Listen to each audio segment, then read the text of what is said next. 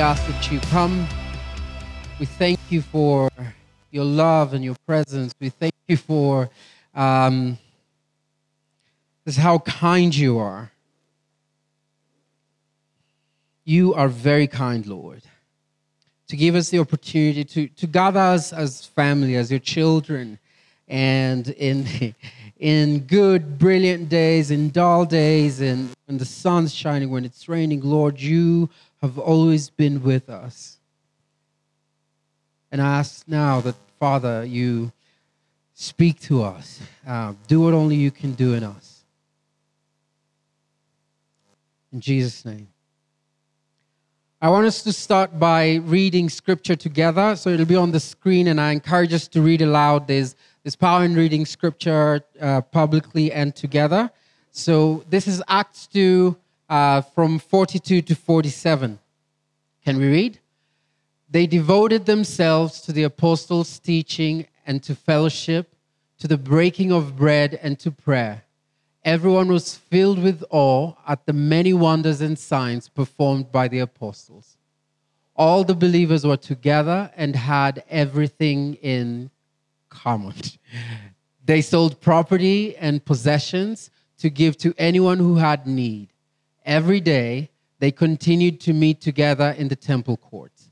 They broke bread in their homes and ate together with glad and sincere hearts, praising God and enjoying the favor of all the people. And the Lord added to their number daily those who were being saved. Yes. Blessed be the word of the Lord.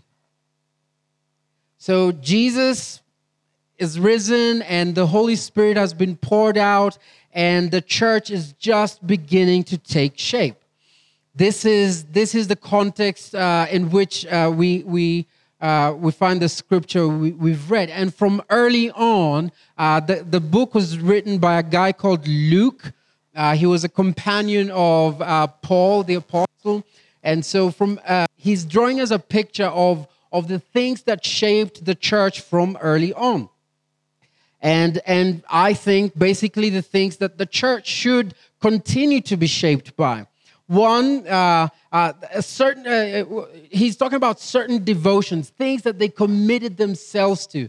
Things that they said to themselves that these are things we have to keep doing. These are things we have to hold fastly to.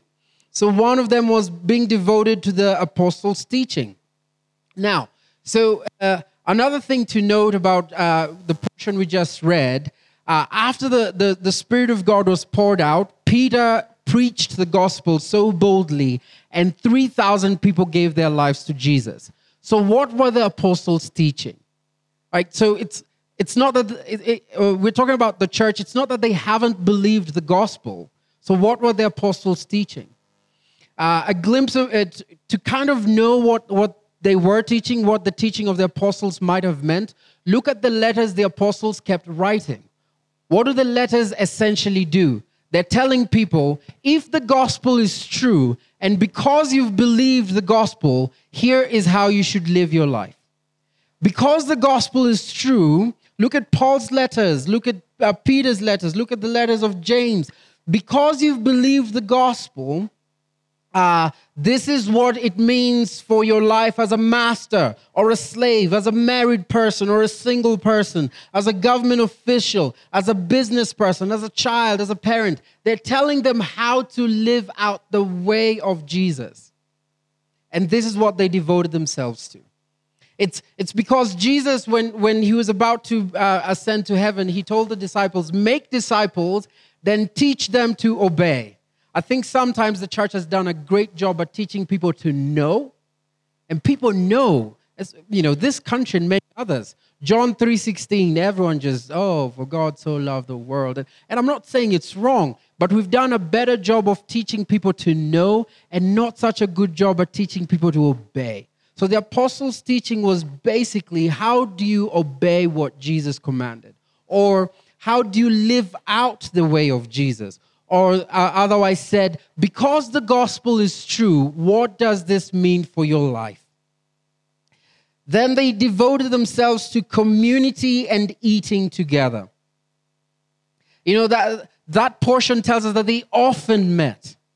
They met both at the temple square, meaning corporately, like what we do every Sunday and sometimes on Wednesdays. Uh, they met corporately, but they also ate in each other's houses. And they also met around the tables in smaller groups. When they met, they ate together. That's, hey, this is partly why it's so important for us whenever we can to, or somebody just asked us why, why we don't have mandazi. Um, so, just putting it out there. This is important. That's why we, we want to always have a tea or coffee, you know, something we could all share together. Every time we meet, uh, one of our local churches in Nairobi, uh, one of their slogans is, when we meet, we eat. It's, it's actually a deeply Christian thing to do. When we meet, we eat. And so they, they met corporately and they also met around tables in, your, in their homes. And the community was doing life together. They had everything in common. And then the community was also providing for each other's needs. These are things they devoted themselves to. The church early on decided these are things that will mark us. Then they devoted themselves to prayer. Prayer is our way of being with the Father. You know, we, we, we, we did a series in prayer early, early this year, and there are many forms of prayer, uh, none of which is about getting God to do what we want, right? Are many forms of prayer, none of which is about getting God to do what we want. Rather, prayer is about being with the Father, even if He doesn't do what we hope He would. It's complicated. Uh, why, uh, you know, the whole subject of unanswered prayer is we cannot simplify it. We cannot oversimplified and, and the heartbreak it causes. Why, why we see other uh, people get healed and others not. You know, this, this morning, uh, someone was just sharing with me. I wasn't here last Sunday. I don't skip church often, um, but I wasn't in this church last Sunday. And so there was a prophetic word shared about uh, neck pain, and he had just had an accident uh, the, uh, the week before, and he received prayer, and, and it just went away. So it's amazing what God does, but we cannot quite um, over uh, we cannot oversimplify the mystery of why certain prayers are answered and why we have an answered prayer because it's a reality of our life. But one thing for sure about prayer is that it's a way of being with God. Prayer is our way of hosting the presence of God allowing Him to do in us what only He can do. Right? So uh, we were sat with uh, uh, um, uh, a dear friend of mine. We are doing a pastor's training, um, uh, a leaders training in Nairobi. um, and, you know, he, he said he is, he is 57. And he said, you know, it's, it's surprising that the things he struggled with at 18 are the same things he, some of the same things he's still struggling with at 57. And if we're very honest with ourselves, every time you're going, Lord, forgive me, some of those things are the things you've struggled with since you were 18. And, you know, so willpower and deciding I will never do this again in the name of the Lord doesn't actually transform us. Uh, but we can in our willpower, decide to host the presence of God, and He can do in us what only He can do. That's one of the things they devoted themselves to. Then the results of these devotions, signs and wonders were poured out. More and more people came to faith. You see, it's so sad that today we are more devoted to finding signs and wonders. Just put it on Facebook that one person was healed, and your church, if you're planning to plant one, here's the secret your church will be full overnight. Um, now, listen, hear me clearly. We are, a, we are a church that is part of a movement that believes that God moves and He's working today. That's why every other weekend we say, Hey, who is sick and needs prayer? Because we've seen God move. We know He's still moving. That's why we, we, we, when we pray for the sick, we ask them, How are you feeling right now? Because we are expecting that the, uh, the, the, the God who healed will still heal. That's why we're excited when we see people freed of, of demonic oppression. And we've seen that. Sadly, we, uh, the church has got uh, sometimes is in a place where we are chasing signs and wonders. Uh, but here's the thing um, signs and wonders, miracles, all that stuff are, are gifts the Father gives the church, right? They're functions of, of charismatic gifts of the Holy Spirit. They are gifts. Uh, the Father just gives because He loves His children. And here is here the reason we have that word signs is because they are exactly that. They are signs pointing to the fact that the kingdom of God is breaking in here and now. There's signs of the kingdom breaking in. They're not our main focus. They're not what we should uh, we, we should long for signs and wonders, but they're not our entire being of following Jesus. Um, and then the other piece is we've gotten to a place where we treat God's children as statistics. You know, how many souls did you lead to Jesus this week? Some people have that built in their job description. We, we've gotten to a place where we're treating God's children as statistics. We're in soul winning business. It's not I'm not saying it's not important to share our faith. That actually is very important. It's part of what we were instructed to do. But do, do, do you see what, what, uh, what Luke says? As they devoted themselves to these things, the Father added to their number those who were being saved. Essentially, we are only invited to join God in what already He is doing in the world. Because when Jesus was lifted up, he drew men and women to himself, and he's still drawing men and women to, him, to himself. So, the things that we have something to do about, the things that we can devote and commit ourselves to one, teachings of the apostles, proper teaching, how to live out the way of Jesus. That's something you can do something about. That's something we as a church community can do something about. Uh, Two, we need to commit ourselves to prayer and worship and hosting the presence of God. That's something we can, we can determine ourselves to do something about. And then we must commit ourselves to community and eating together. We must commit ourselves to corporate worship and worship around tables. Early on, early on, as the church was starting, uh, they committed themselves to do this in community. They, they met corporately, like we do on Sunday mornings and in their homes, eating together, providing each other's needs, providing for each other's needs. This is what the church has been called to do. One of the things the church has been called to do. And doing life together.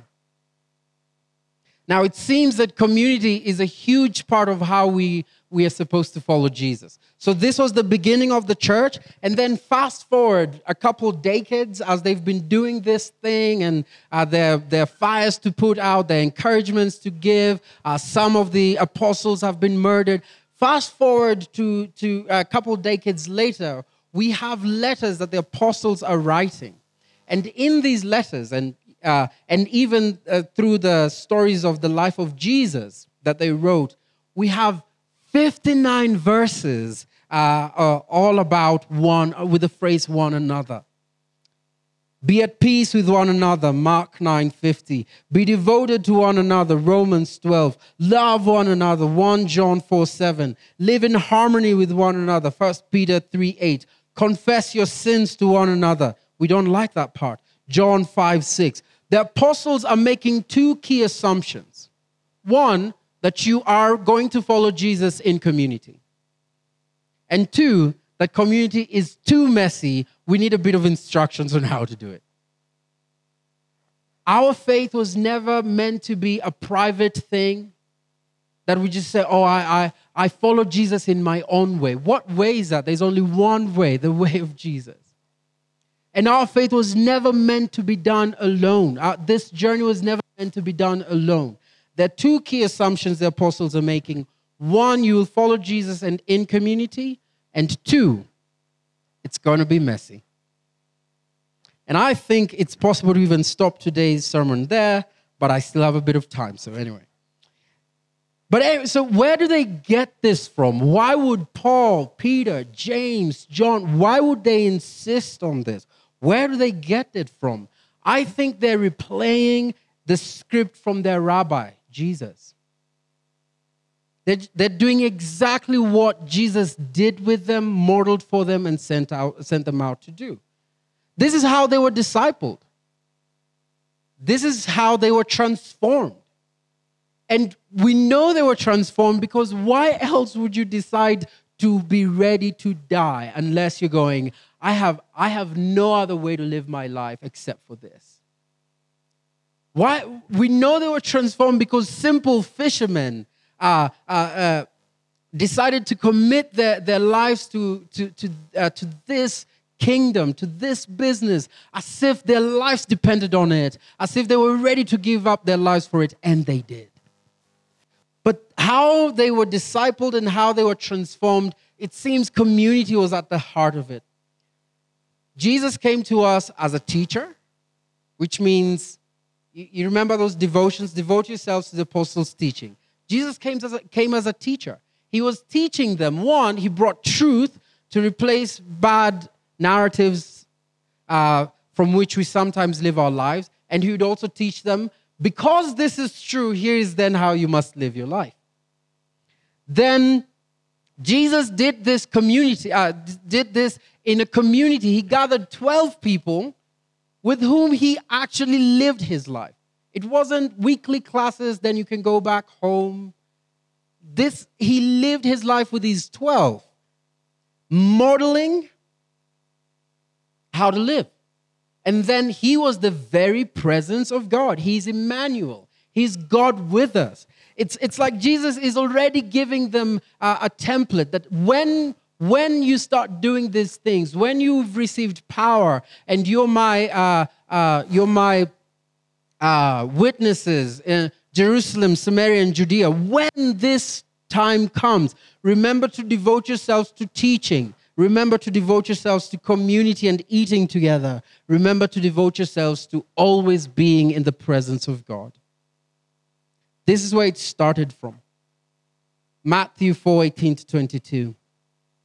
As Jesus was walking beside the Sea of Galilee, he saw two brothers Simon called Peter and his brother Andrew. They were casting a net into the lake, for they were fishermen. Come, follow me, Jesus said, and I will send you to fish for people. And that wasn't just like a cheesy line Jesus used. Uh, it, it actually meant, I will make you a rabbi. I will make you uh, someone who's in the business of forming and transforming people just like me. At once they left their nets and followed him. Going on from there, he saw two other brothers, James, son of Zebedee, and his brother John. They were in a boat with their father Zebedee, preparing the nets. Jesus, said, Jesus called them, and immediately they left the boat and their father and followed him. Jesus is a traveling preacher. He promised, he promised to make them just like him. And then he makes this invitation come, follow me. Unlike, you know, when sadly, we, we can lose what, what this means just because we're in the age of social media. And when someone says, hey, do you follow me? They're probably saying, uh, you know, are you, are you liking their content? And, and the, the, what Jesus was inviting us to wasn't, oh, will you like my content? So many in church like Jesus' content. We like what he says. We really like that. And then when he when he becomes, you know how we uh, on social media there's a heart and then on Facebook, there's a thumbs down, I think, and an angry face. We literally are following Jesus in that sense. When we like what he says, when we think we can do that, oh, heart, heart, heart, heart, heart. And then when it becomes, eh, when it goes against what we want to do, angry face. I, I you know, I'm not sure Jesus really meant that. I'm not sure, right? But Jesus isn't calling us to like his content. When he meant follow, when he said follow me, those 12 that were called literally abandoned everything. They left their way of life, they left their family. They le- fathers are, are, oh my word, sometimes fathers are always forgotten. And this is one clear picture James and John going, Oh, dad, it's been great knowing you all our lives. We have a different way to live now. And they just go. Um, from that moment, they were going to go everywhere Jesus went. They were going to eat where Jesus ate. They were going to hang out with whoever Jesus hangs out with. They were going to sleep where Jesus slept. Oh no. This, oh no. This, when, when I encourage you to have a sense of humor, it's not in those places. okay, just a minute.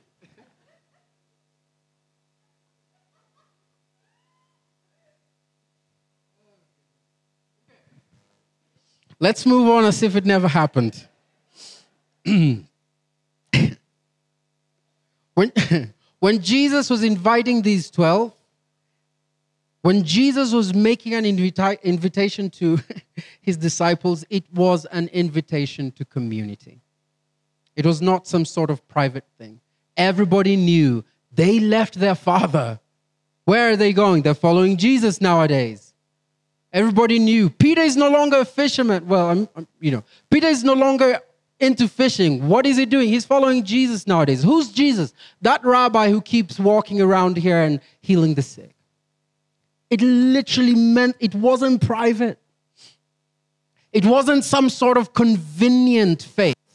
Like, okay, Peter, when you have time from fishing, come follow me. No, it, it, it meant changing their entire way of life. It wasn't some sort of classes that they would sign up to and, uh, when they want to and then check out when it's, oh my gosh, I've been doing this for too long, I'm tired. A life of transformation can only happen in community with Jesus and with others. That's essentially what Jesus was modeling. And it's the same invitation to all of us today. When Jesus is saying, Come, follow me, he isn't saying, Hey, add me onto your list of many things you do. He isn't saying, Hey, when it's convenient, can we talk about your life? When it's convenient, can we talk about your marriage? When it's convenient, can we, can we talk about your job? He's saying, hey, come follow me, be where I am. In fact, I've always found it interesting that Jesus never invited them to believe in him until towards the very end. He said, Come follow me, come hang out with me, come live where I live. Then at the end, he said, Believe in who he who sent me and believe also in me. We, we often want to start, oh, I have faith. And I think that's why James says, even the demons believe in God. The difference comes in in whether we will follow Jesus, whether, whether we will be where he is, whether we will be with him uh, and love who he loves, whether we will make him Lord. Come, follow me. But let us not miss this what Jesus was doing from the beginning. The invitation to follow Jesus was invitation into a community. But let's look at Jesus' small community. Do we know that Jesus had more than 12 disciples? And everybody who went through 844 system is just going, my whole life has been a lie. Jesus had more than 12 disciples, right? You know, we have 72, and then there are uh, the 100 and I think 120 who are waiting uh, in the upper room. All those were his disciples. What's, what's unique about these 12? They were his community. He did life with them. Uh, and then uh, uh, Jesus had a crowd. There was always a crowd around Jesus. So the real question sometimes is are you in the crowd? Some of us come to church, but we're really just in the crowd. We like this stuff. And sometimes Jesus one day told them, I know you guys follow me because I give you food. Some of us are around the Jesus stuff because you got healed, you got freedom, you love the worship. Sometimes it's just emotional. Sometimes you're actually experiencing the presence of God. You love that stuff, but you're just in the crowd. And some are like, yeah, I, I could try, I, I, you know, when it's convenient. But Jesus is inviting, then he had, a, he had a core group that he invited you, follow me. On con, uh, so, so in Jesus' community, there was, you know, fishermen like Peter, James, and John, and then and Andrew, and then uh, Others had skills that were considered a little higher, like uh, Judas, who could deal with money, and Matthew was a tax collector. probably therefore good in, with numbers and with a bit of thievery, it was believed. Um, then there, are, there were people who were schemers, like James and John, who went to their mom and said, Could you go ask Jesus if he could treat us better than the others? Right? If he could make us, you, you, you saw the, the, our president uh, launch his government, and there was a guy on the right and a guy on the left. And so Peter, uh, so James and John sent their mom, Ask Jesus if I could be vice president and he could be chief minister. And then the others were hearing it and they were mad. You know, so there were schemers like them, and then there were those who just took action into their hands. Like Peter was like, okay, let's cut off that ear because that's how Jesus wouldn't be arrested. Very diverse group. One interesting contrast among them is that, there, was, there was a tax collector, which meant, which meant he was working with the, with the, uh, the occupying power, Rome. He was working for them uh, and enjoying the comfort it provided him. And, and this means that, that every Jew who longed for freedom hated him, right? And then there was a zealot called Simon. Uh, zealots were a, a, a, a, sect and they believed in winning uh, uh, freedom for, for Israel by any means, including murder. Okay? So imagine breakfast when they woke up in the morning. Someone goes, Hey, trader. The other one goes, uh, How are you doing that, murderer? Right? In today's world, just, just you know, in this, in today's divided world, think of a, of a Republican and Democrat sharing close community, not just going to church and going, oh, it's good to see you there. Sharing close community, doing life together. Think of staunch UDA supporters who literally tattooed their, their, their chests and arms, and strong ODM supporters who did not eat for days when the Supreme Court ruling was given. Oh, you think it's a joke, right? These two share community. Think of a community a couple years back where a, a, a, a, a declared Mungiki sect member would be sat with a police officer, sharing life together, right? This is the kind of community Jesus had.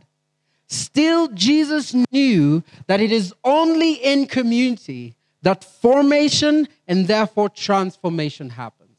That's why he invited them, come follow me. Am I supposed to hang out with that one? Yeah, I'm afraid so. Am I supposed to do life with this one? Yeah, I'm afraid so. You follow me. Actually, Jesus was so adamant about that. Towards the end, uh, when Jesus is, is, is, is about to be taken up, he, he restores Peter, and there were rumors flying around that, that the, uh, the, the beloved disciple will not see death until Jesus comes. So Jesus tells Peter how he will die. That's I I wouldn't want that, Lord. But anyway, Jesus goes on and does it. And Peter goes, What about him? Don't, don't we all do that? It's like, Lord, fine, I'll say yes, but they got a job. I've been praying for months. Lord, I'll say yes, but they got a baby. I've been praying for years. What? Eh, so it's kind of that situation. And you know what Jesus says? What I do with him is none of your business. You follow me, right? So it, it and he was inviting them into community. Here's why community is important. In community, you learn to love and be loved. We are a 10 in our need for love, but we are often like a 3 in how we love and receive love. It's only in community that we can learn to love and receive love.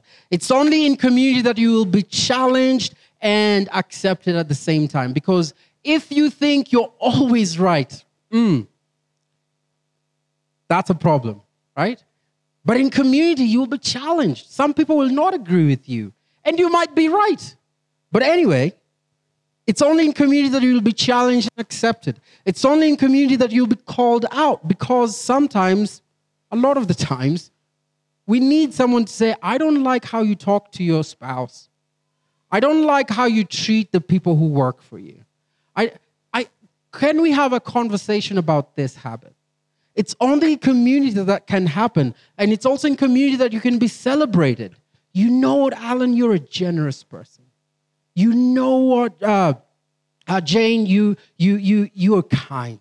It's only in community that that can happen. It's only in community that you'll be encouraged. Because sometimes we don't have the strength to keep going. Sometimes we've done it over and over again and it feels like we're not moving anywhere. It's only in community that you'll be encouraged. It's only in community that you'll be taught. Because you only know what you know. You only know what you know. It's only in community that we properly host the presence of God. If you're going to follow Jesus, if you will become everything you've been called to be, if you're going to mature in your faith, it can only happen in community, both corporate and around a table. And I know community is scary for so many people, not just the, the introverts. Actually, I feel like uh, you know, you could find some introverts that are fine around community. They're just not uh, very so. Uh, you know, they just get their energy differently. You could find extroverts who make friends very easy, but they're afraid of community. I have learned over time. I say hi, I smile, but but every time somebody says, "Hey, can we have coffee?" I'm just going, "Oh, what are we going to talk about?" Leave me alone. When I get there, of course, I'll smile. Okay, so let me say this. If you've ever invited me to coffee, this, I, I don't necessarily, it might have happened, I don't know, but community is not connection. We often assume that community is connection. Now, there will be connection in community, but that's not all of it. You know, I mean general connectivity, uh, collaboration and engagement. Oh, we do this together. I sent them a tweet yesterday. I follow them on Instagram. I follow this church. You know, I know that so many uh, uh, Kenyans are, are, are, are part of Elevation Church and, and Hillsong and Vineyard churches out there. And I know that some people uh, who watch us online, like, yeah, that's my church. Know, community is not connection. The world is the is most connected we've ever been Yet people are feeling more and more lonely today, right? As the world has gotten more connected, uh, um, membership in communities have dropped. Gym memberships, I mean, there's a lot to do with that. I was a member of a gym and uh, used to go once a month, and then uh, then the gym closed down. So, uh, amen. uh, whether it's membership in churches, the more and more people have gotten com- connected, the more and more membership in community has dropped down, and then people have just gotten lonely and lonely. Um, and, and so, with the rise of loneliness, we've seen the rise of depression, anxiety, addiction, suicide. Yes, even addictions, the probability for addictions are, are higher and worse when there is lack of community a few, you know, a few years back, the, the, the Prime Minister of the UK, Theresa May, uh, that's like three prime ministers ago, I guess, um, uh, uh, actually had a minister for loneliness. Oh, don't laugh about it. It's just that our government hasn't found out yet. we might be in greater debt in Kenya, just you know, uh, uh, paying a minister for loneliness around here. That's how bad it is. And, and here is why connection isn't necessarily community. We are deeply wired to be seen. There is something that happens within human beings when there is face to face interactions. That's why COVID lockdowns were difficult because people are on screens and they helped. Uh, people are on phone calls, but there was something missing. And you didn't have to go to uh, uh, uh, to coffee if you're the person who goes, oh no, what will we talk about? Uh, and, and you could have coffees delivered to you. And there's a good delivery guy in Nakuru if you need that. But anyway, so you could have coffees delivered to you, food delivered to you. But what was missing? Face to face interactions. We are wired to be seen. If you want to know how early it starts, for those of you who are parents or uncles like I am, anytime you're hanging, why was that funny? I am an uncle. Uh, anytime you're, what's wrong today? Anyway, anytime you're around kids, what do they say? Look, look, look, right? They want you to see them. From a very young age, we are wired to be seen. Mommy, look at me. Look at me. Look at what I did. And then when you turn your attention to them, you're, you're busy having uh, uh, a, a deep conversation with a friend, and the child calls, and then they go, they do something so silly, and you're like, oh my goodness. What's happening? We're wired to be seen. Look, look, look. That is why God in the Bible is also called Yahweh El, uh, El Roi, the God, the God who sees. He sees us. And it was actually called of him when he saw uh, uh, the, the maidservant of, of Sarah who was sent away. And she was about to, her and, her and her child would have died, and God showed up. And this is the God who sees. I see you. And we are wired, because we are made uh, like our Father, we are wired to see each other. We are, we're in need of being see, seen. Community is not chemistry. You know, uh, there are people with there are people with whom you just connect. It's love at first sight. You know, it's like, oh, they get me. We sat down and they finished my uh, my sentences. They almost finished my ice cream, but I stopped them. That was a bit too far. But in that moment, I knew we were destined to be friends. And, and you want to spend a lot of time together. Hey, what are you doing on Tuesday? Do you want to hang out? You can have chemistry with people who don't live around you. You can have chemistry with people who are not in your city. And I think sometimes that's because you're not close enough to realize that they are also human. So they, they keep their veil of divinity for such a long time. You know, that's why on on online online uh, dating is oh it's it's a miracle because you never get to well I guess people get to meet but you know it's when it starts like oh get me did you see their bio? They like cats. They're my people.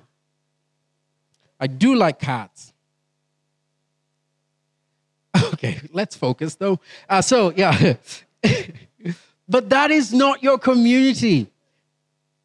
Community has to have an aspect of doing life together. So, unless they're doing life with you, you, you can have a connection and they can be great friends, and we all need great friends, but they're not your community. And in the way of Jesus, you get to be in community with people you have a connection with and with people you don't have a connection with. You know, that those people you will resonate with, and that those people who will annoy you. Trust me, you are annoying some people anyway.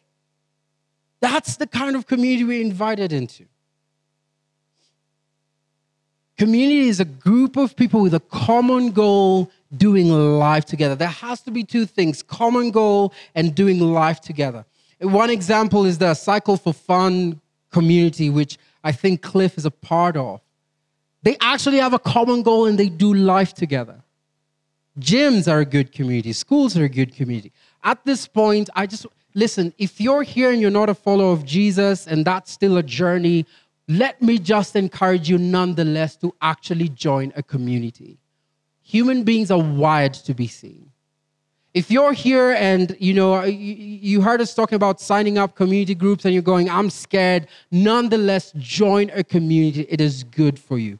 Now, to those who are following Jesus, let me tell you the truth. You need a community as part of your intentional design to follow Jesus.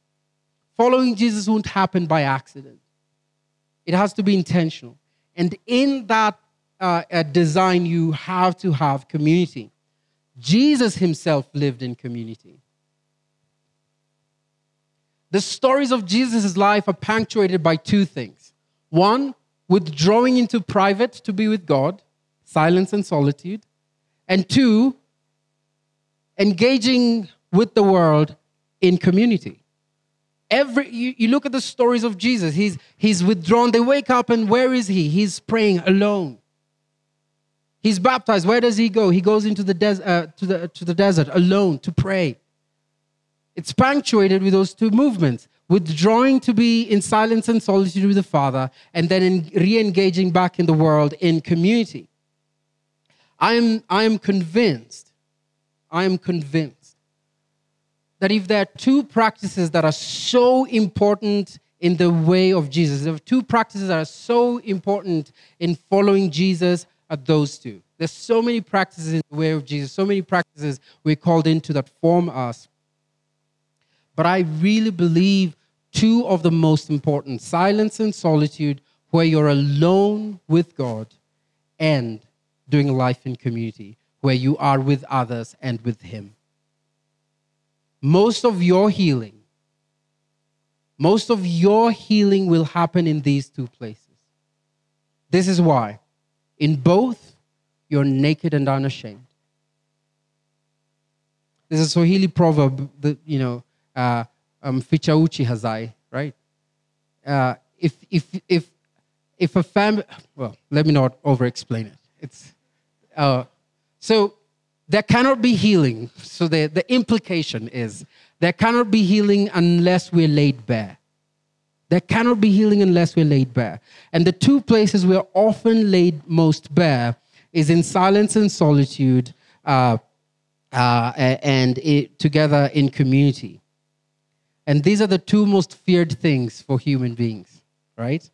People are most scared to sit in silence and solitude with just their own thoughts and God. We're terrified, right? There's a theologian who says we, we're afraid of silence and solitude because uh, to just be alone with God because we might find out that there's nothing there. So often we would rather pacify ourselves with being busy.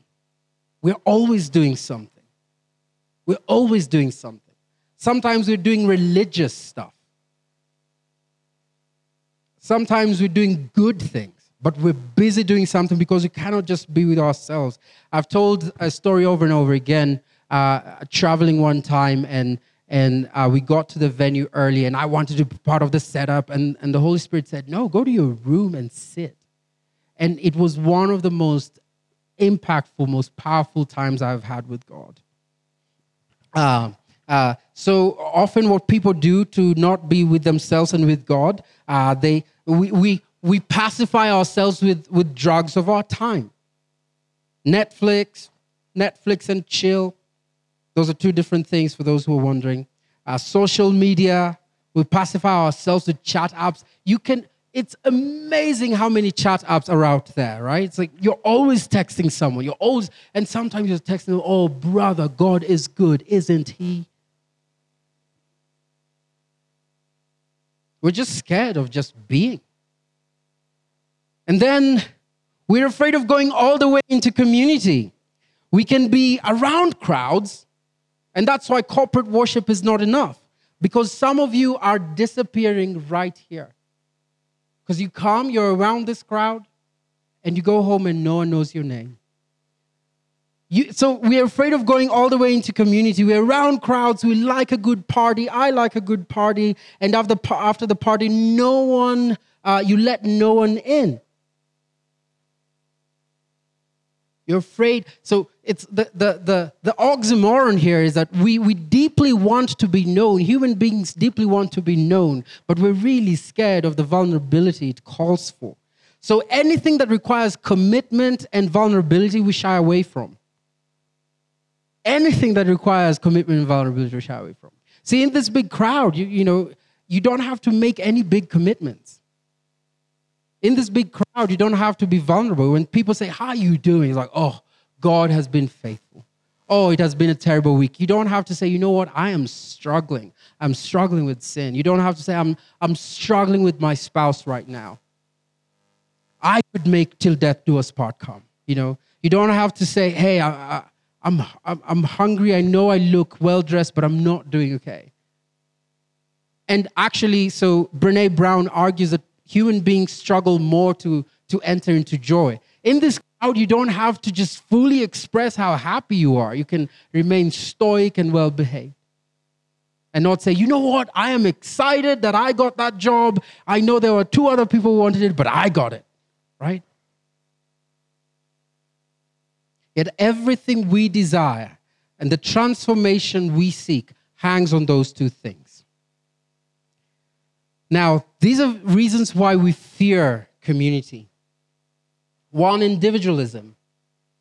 As, as you know, the world has had an adverse reaction to how communities oppressed the individual. And, and, and the truth is that can happen.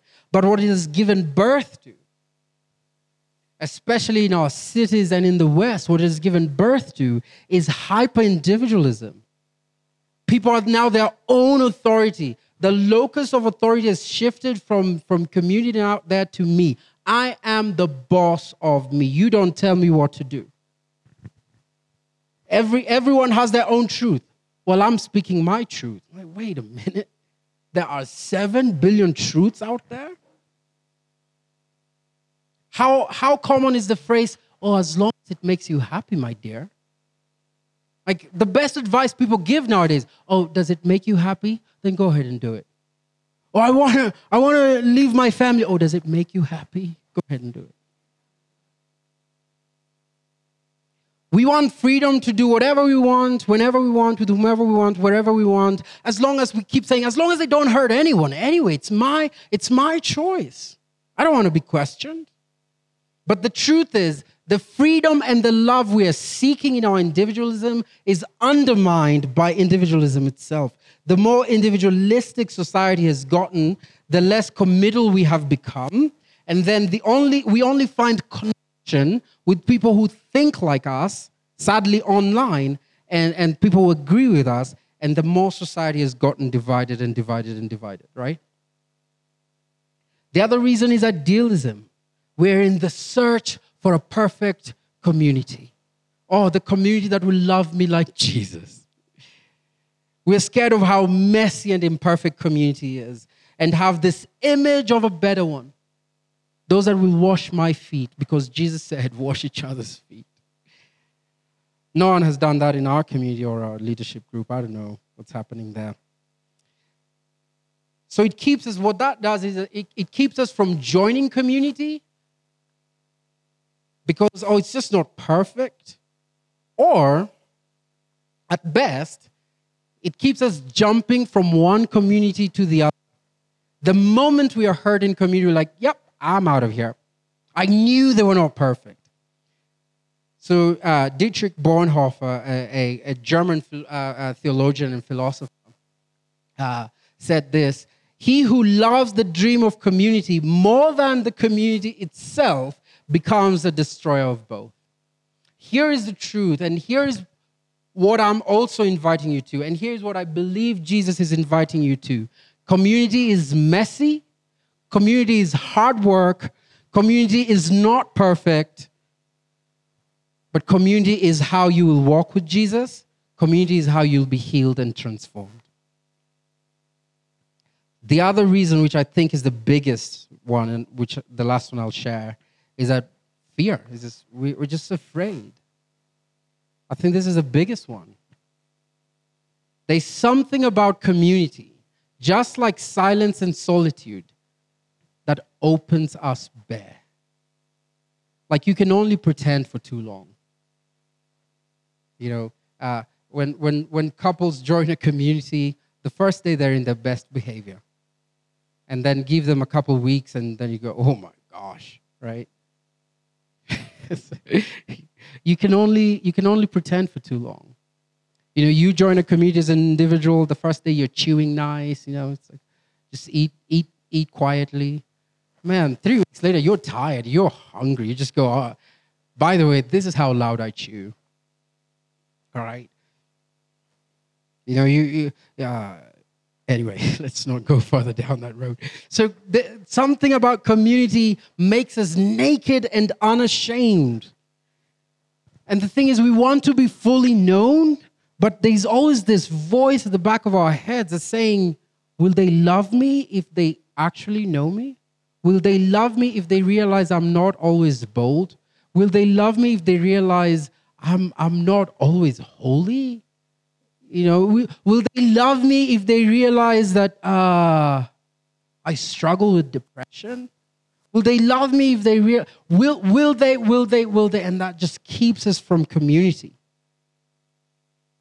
I think a third one, I sh- uh, fourth one I should have added is this laziness. It's like, uh, do I really have to? Just, it's a lot of work, right? So I want to invite the band back on stage as we finish. So the next couple of weeks, I want to I, I, I want to just draw this uh, uh, picture of of the kind of community God is inviting us to. And um, so, just to let you know, your healing and your transformation will only happen in in silence and solitude, just you with the Father, and in community, both corporate and around the table. Commitment takes, uh, sorry, community takes commitment and vulnerability. You cannot fully walk the way of Jesus unless you're in community. I know we would love to, to do that. I know we'd love to keep it private. I know we'd love to just uh, uh, find ourselves transformed at 80 because we never left our rooms. You cannot be uh, you cannot fully the, uh, uh, walk the way of Jesus without being in community. So we'll also be launching our community groups. Some have, some have been in existence for a while, uh, and some are new. What I want you to do this week, so we are actually launching them today. What I want you to do this week is, um, is just go pray. Ask the Lord, where should I go? Where should I commit myself? Where will I dare walk in community? Um, and then in this week, before you sign up next week, I want you to invite just a small group of people at a table. It could be here. This place is always open. If you have a one room house and you don't think they will fit, come here. Just ask for one of the green tents and eat together. And just ask each other, How are you doing? And give each other time to, to actually speak that out. Or invite them to your house. So here are some of the, the people who will be uh, leading uh, some of these. I think we'll add a few more. So this is also an invitation. If you would like to host a community group, we, we would love a few more. So Mercy, who's, who's leading worship here. Uh, just so, yeah. And Wil- Wilco, if you don't mind, just stand. Oh, well, yeah. So that's another community group. Um, Ephraim, Meso. Uh, yeah, just stand. so they see you. That's another one of our community group leaders, Danny Rapp, and and and oh, sorry, no, that's actually a different one. Danny Rapp, who was uh, releasing kids today, leads another. That one is very specific. It's for young ladies only. Uh, Joy McCann is leading uh, another one, and we will uh, clarify any specifics on that. And then Sean and his family, Sean and Mary. So that's Sean will be leading another. Why don't you stand?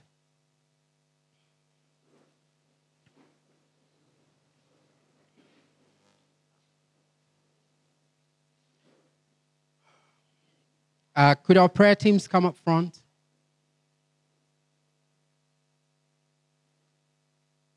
Um,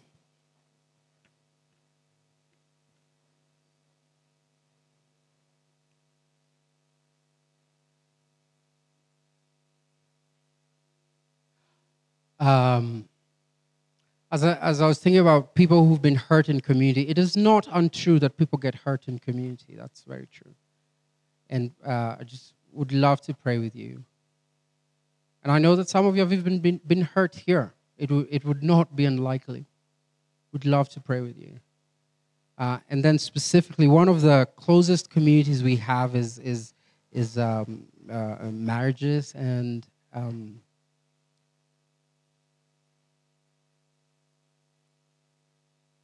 it's it's not unusual at any given Sunday morning to have couples that are hurting with each other.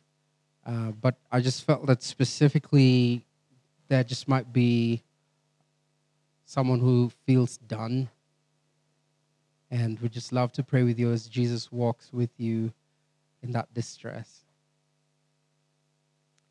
I'll pray and release us. Are there any other words? Uh, yeah. I had a sense that there's some of us here who are feeling like we're birthing something. And it's like this season of birthing where you actually almost feel like giving up and you feel like you've pushed so hard, you've tried so hard, and yet God's saying that baby's actually coming. The thing that you have been birthing is actually coming. And I feel it might even tie into this community thing that you've been trying with relationships, you've been trying to be more bold, you've been trying to be open. And God is saying that push through. Don't give up, don't stop because the baby is actually coming. God will actually birth what He's birthing through you and through your obedience. Any other words? Lord Jesus, thank you. You are love. Just thank you because in you we, we are completely loved. There's no part of us you don't see. There's no part of us you, you, you, you won't embrace. Father, I ask you give, give us the boldness to actually follow you. I, will, uh, I, I bless you now to go into this city, to your families, to your friends, to strangers, and live out your faith from a place of delight and joy. May the Father fill you with so much delight. And I pray that the Holy Spirit will bring you uh, names even in the week of. And I pray that He will also bless you with boldness to say, I will dare try. I bless you now in the name of the Father, the Son, and the Holy Spirit. Amen. If you need prayer for anything, some of those words that have been called out, please come up front. We would love to pray with you. If you're sick and you're here today, we'd love to pray with you.